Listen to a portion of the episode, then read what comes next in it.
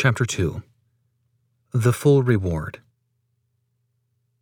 The faithful student of the Word of God will find it clearly proven that one may be saved, yet miss in this life very much of the peace and joy of God. After living such a life, he may be ushered into eternity just barely saved, as Paul puts it, so as through fire, 1 Corinthians chapter 3 verse 15, or as Job describes it, escaped only by the skin of my teeth. Job chapter 19, verse 20. This certainly cannot be a very happy outlook, and God throws out danger signals all along the way so that we may turn aside from such unholy living and be kept back from such an inglorious entrance into heaven. The same student of the Bible will learn that it is possible to enter into God's presence with fullness of joy. Psalm 16, verse 11 to be welcomed with the shouts of angels, and to be saluted by the well done, good and faithful servant, by the Master himself. Matthew chapter 25 verse 23.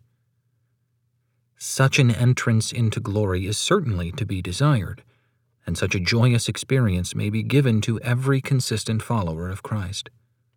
After the return of Christ for his church, there is to be a great day of awards when those who have been faithful will receive recognition at the hands of the Lord Himself in the presence of the assembled hosts in the skies. We can tell just what this reward is to be, yet this needs a word of explanation. We cannot give the exact description of the crowns we will wear, nor can we estimate in human language their value in the opinion of men, but after studying the New Testament, we know that it is to be according to our faith and in proportion to our faithfulness. It is in this way that every child of God may confidently say, I know what my award is to be. He measured it himself. It is very true that one may stand before God and receive from him only a measure of reward, and it is likewise true that he might have a greater blessing from the hands of his master. John speaks about a full reward, 2 John chapter 1 verse 8 as if there might be a reward that is not complete. This is only too true. However, the opposite is also true that one may have at that great day, at the hands of God Himself, a full reward. The purpose of this book is to convince us to lay hold of the promises of God, so that our lives may be so shaped according to His will that when that day comes, we will stand before Him with rejoicing and not with sorrow. A crown is always a symbol of reward. Expressions containing the word are many times used in the New Testament. It is sometimes a crown of life, Revelation chapter 2 verse 10. A crown that is imperishable, 1 Corinthians chapter 9 verses 24 through 25. A crown of exaltation or rejoicing, 1 Thessalonians chapter 2 verse 19. A crown of righteousness, 2 Timothy chapter 4 verse 8 and a crown of glory. 1 Peter chapter 5 verse 4. These names are not given simply for the sake of emphasis, as varying the name might emphasize certain things, but because each crown means a certain kind of reward. Five Crowns As far as I have been able to tell, there are only five crowns in the New Testament scriptures. Every Christian may have one, but Oh, the joy of it! Every Christian may have five. The message is still sweeter. For if we would receive the five crowns from the hands of our glorified Lord, there would still be something in reserve. We will speak of this later. The crown of life. Naturally, the crown that should come first in order would be the one mentioned in James chapter 1 verse 12. Blessed is a man who perseveres under trial, for once he has been approved, he will receive the crown of life which the Lord has promised to those who love him. This crown is also mentioned in Revelation chapter 2 verse 10. Be faithful unto death, and I will give you the crown of life. It was to be given to the church of Smyrna, which suffered the most. I used to read the text as, Be faithful until death and I supposed it meant simply that we needed to be faithful during life, and that when death came, our responsibility was at an end.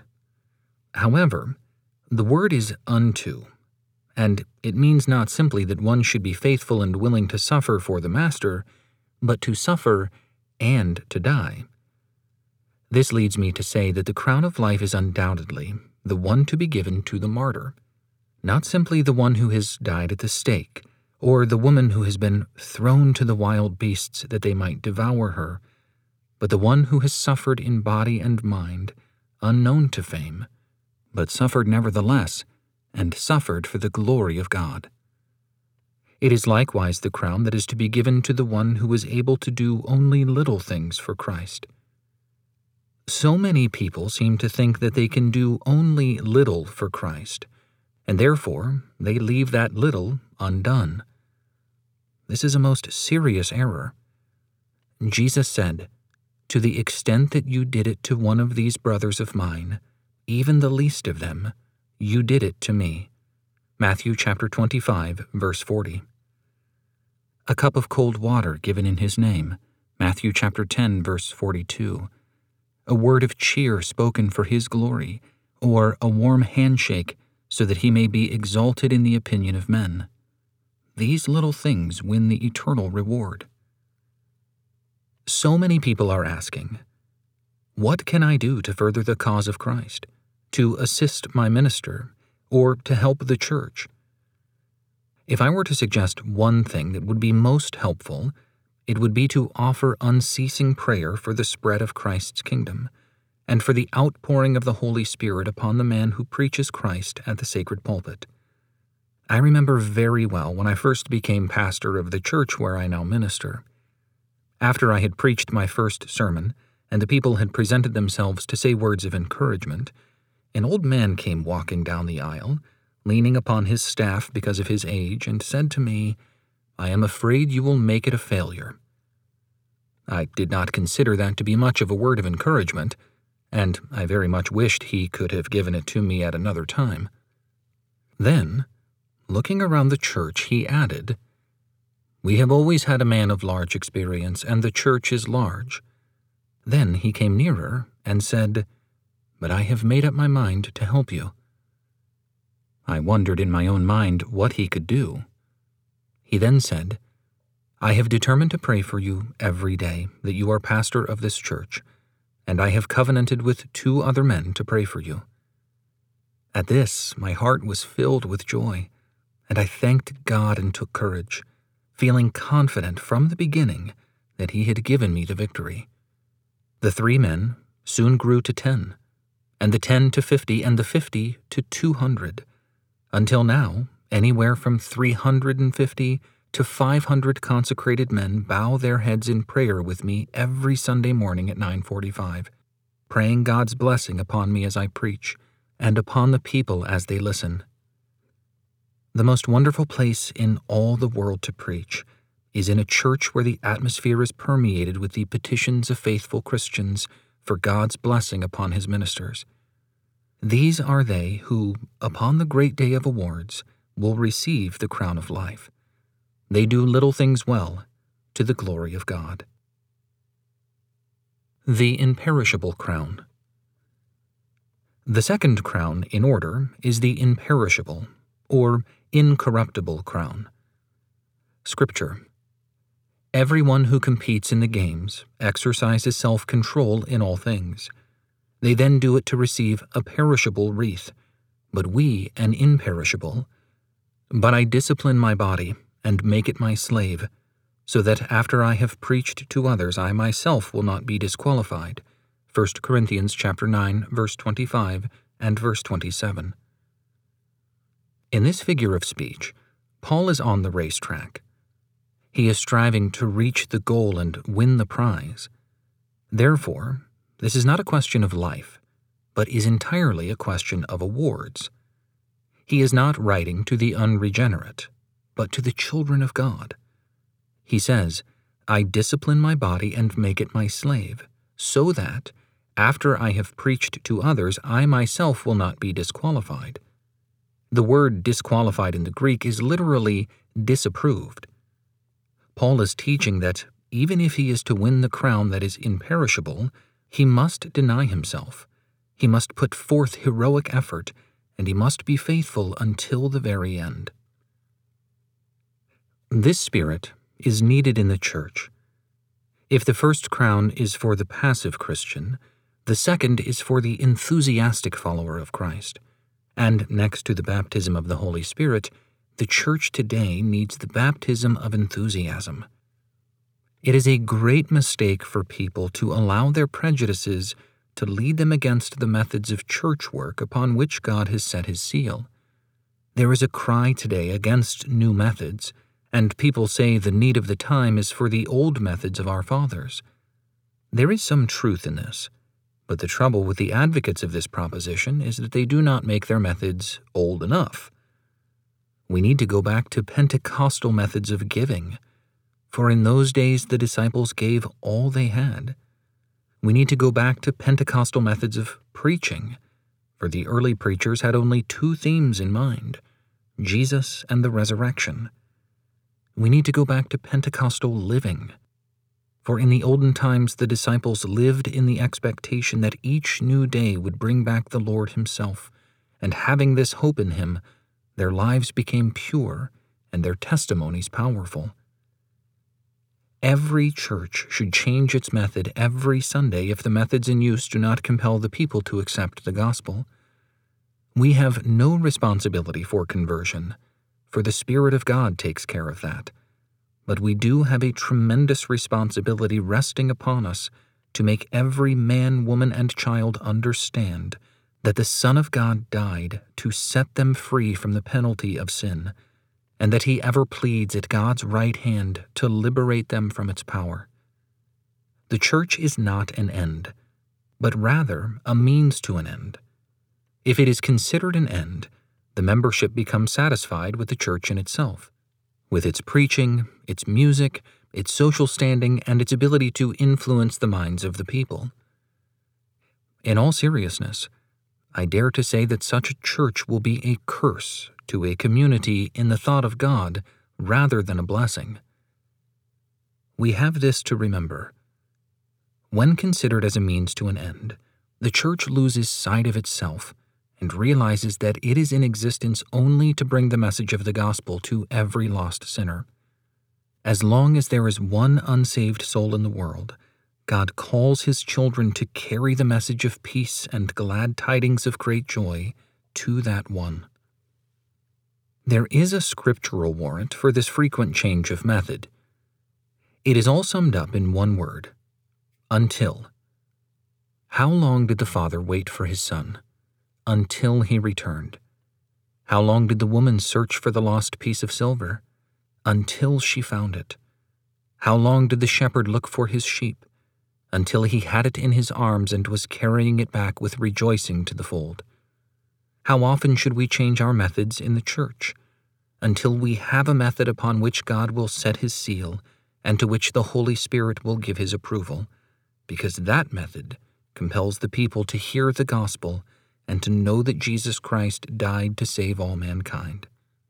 Paul was willing to be considered a fool if only he might better influence people. To the wise, he would be wise. To the ignorant, he was willing to be considered ignorant and to the weak he was willing to be considered a man of weakness, if only by all means he might save some. 1 Corinthians chapter 9 verse 22. May the Lord God fill the church with this spirit. We could shake the cities and move the world with the power of God. And when the great day of awards comes, simply because we had been earnestly sincere, had counted personal ease as nothing, and had labored incessantly by day and by night, in heat and in cold, we should receive the crown that is incorruptible. The Crown of Rejoicing. The third crown is the crown of rejoicing, or exaltation. Scripture For who is our hope, or joy, or crown of exaltation? Is it not even you? in the presence of our Lord Jesus at his coming. 1 Thessalonians chapter 2 verse 19. When Paul remembers the Thessalonians, whom he had won for Christ, he immediately replies, You are our crown of rejoicing. Therefore, This third form of the reward is properly called the soul winner's crown. Sadly, some who are born of the Spirit, who have been trained in the Christian church, or could have been, and who have lived all their lives dead in sin, will never wear this crown. But it is possible for everybody to receive it from the hands of the Master himself. This is the crown that Charles Spurgeon is to wear. It is said that 13,000 people joined his church under his ministry, and this was only the beginning of the multitude of others who have been influenced by his life all around the world. It is the crown that Mr. Moody is to wear, because in all parts of the world he has pointed people to the crucified one. It is the crown that faithful Sunday school teachers and devoted Christian workers are to wear. I had in my home at one time a very celebrated Sunday school worker. He told me how he became a servant of Christ. He was converted as a boy before the Young People's Society of Christian Endeavor was known. He wanted to do something for Christ, and all he could think of was to teach a Sunday school class. He went to the superintendent with a request that he might be made a teacher, and was refused. He went a second time with a similar result. He went a third time and offered to bring in a class from outside, and this time he secured the consent of the superintendent. When he went out to find boys, his first visit was to a great brownstone mansion. He rang the bell, and the servant opened the door. He asked if he could speak to the lady of the house. He was shown into the parlor, and soon the mother of the boy entered. He said, I have come to ask if your boy can come to Sunday school. Her face flushed and her eyes flashed as she replied, My child has been to Sunday school before, and he has had such miserable teaching that I have made up my mind that he will not go again until either I can teach him myself or get someone who can. After a little waiting, she asked, Suppose I should send him. Who would teach him? He became greatly embarrassed at this question, and he thought that if he ever got out of the house, he would never again think of doing any work in the church. Finally, he replied, Well, if he comes, I will teach him myself. There was something in his direct statement, the ring of his voice, that touched the mother, and she said, Next Sunday he will be there. He came. He was the only boy in the class but when the young teacher told him the story of Jesus Christ, he was converted. As he told us the story, there were tears in his eyes. He said, Let me tell you the rest. Just before I left New York, I was called to the room of a man who was dying. As I entered, he called me to his bedside and said, Come as close as you can. I took his head and rested it on my arms, and we talked.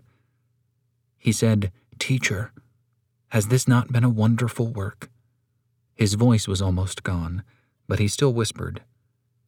Finally, his wife jumped up and cried, He is dying. I held him closer and kissed him, for I loved him as though he had been my own child. I will never forget how he looked as he added, That was the boy I led to Christ. He was my associate in Sunday school work. We led hundreds of souls to Christ. Then, with great emphasis and in tears, he said, I would rather have had the satisfaction of leading that one boy to Christ than to have conquered the whole world. Such a work as this is possible to all people everywhere, and he who is thus faithful has a crown of rejoicing waiting for him. The hymn, Must I Go and Empty Handed, was written by Charles Carroll Luther who had heard a minister tell of a young man about 30 years old who was dying and did not have one single soul to his credit. When the shadow of death fell across his face, someone near his bedside expressed concern for his happiness or his fear of death. He quickly answered, I am not afraid to die. Jesus saves me now. But must I go, and empty handed?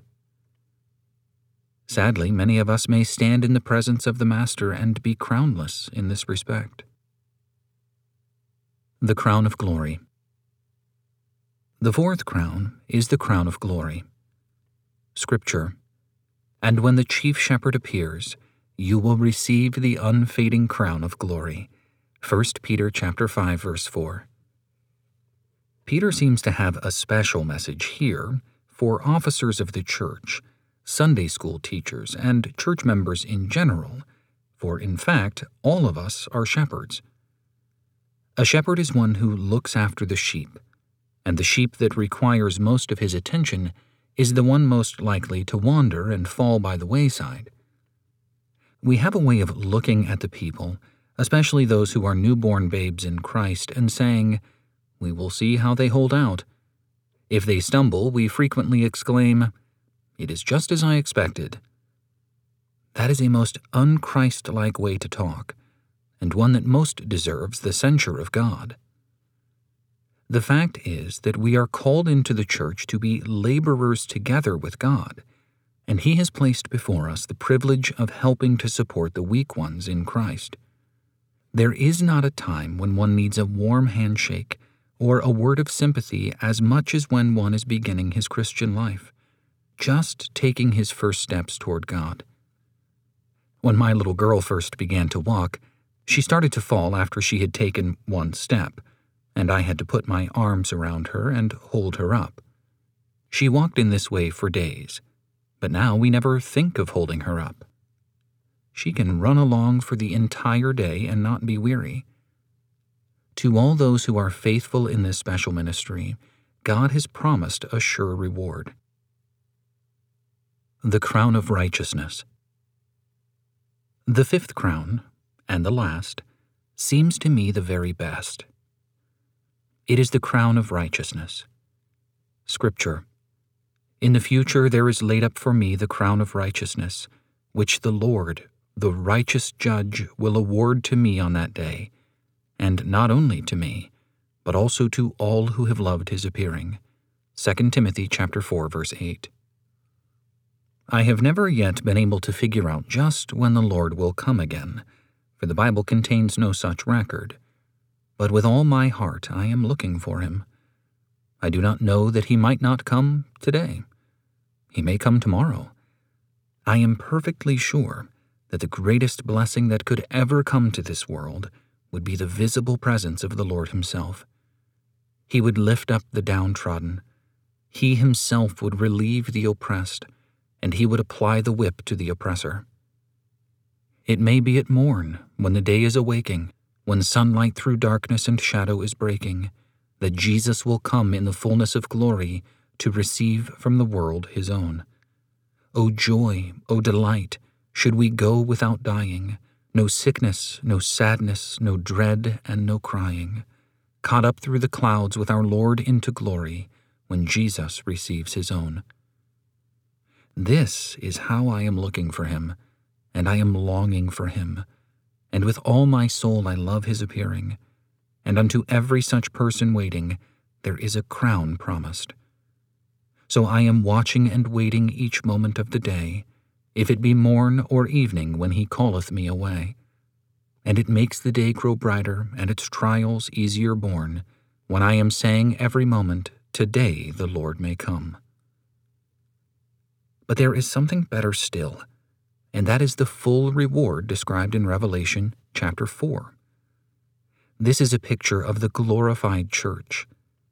We are told that the 24 elders came in with crowns upon their heads, clothed with white raiment, seated around the throne.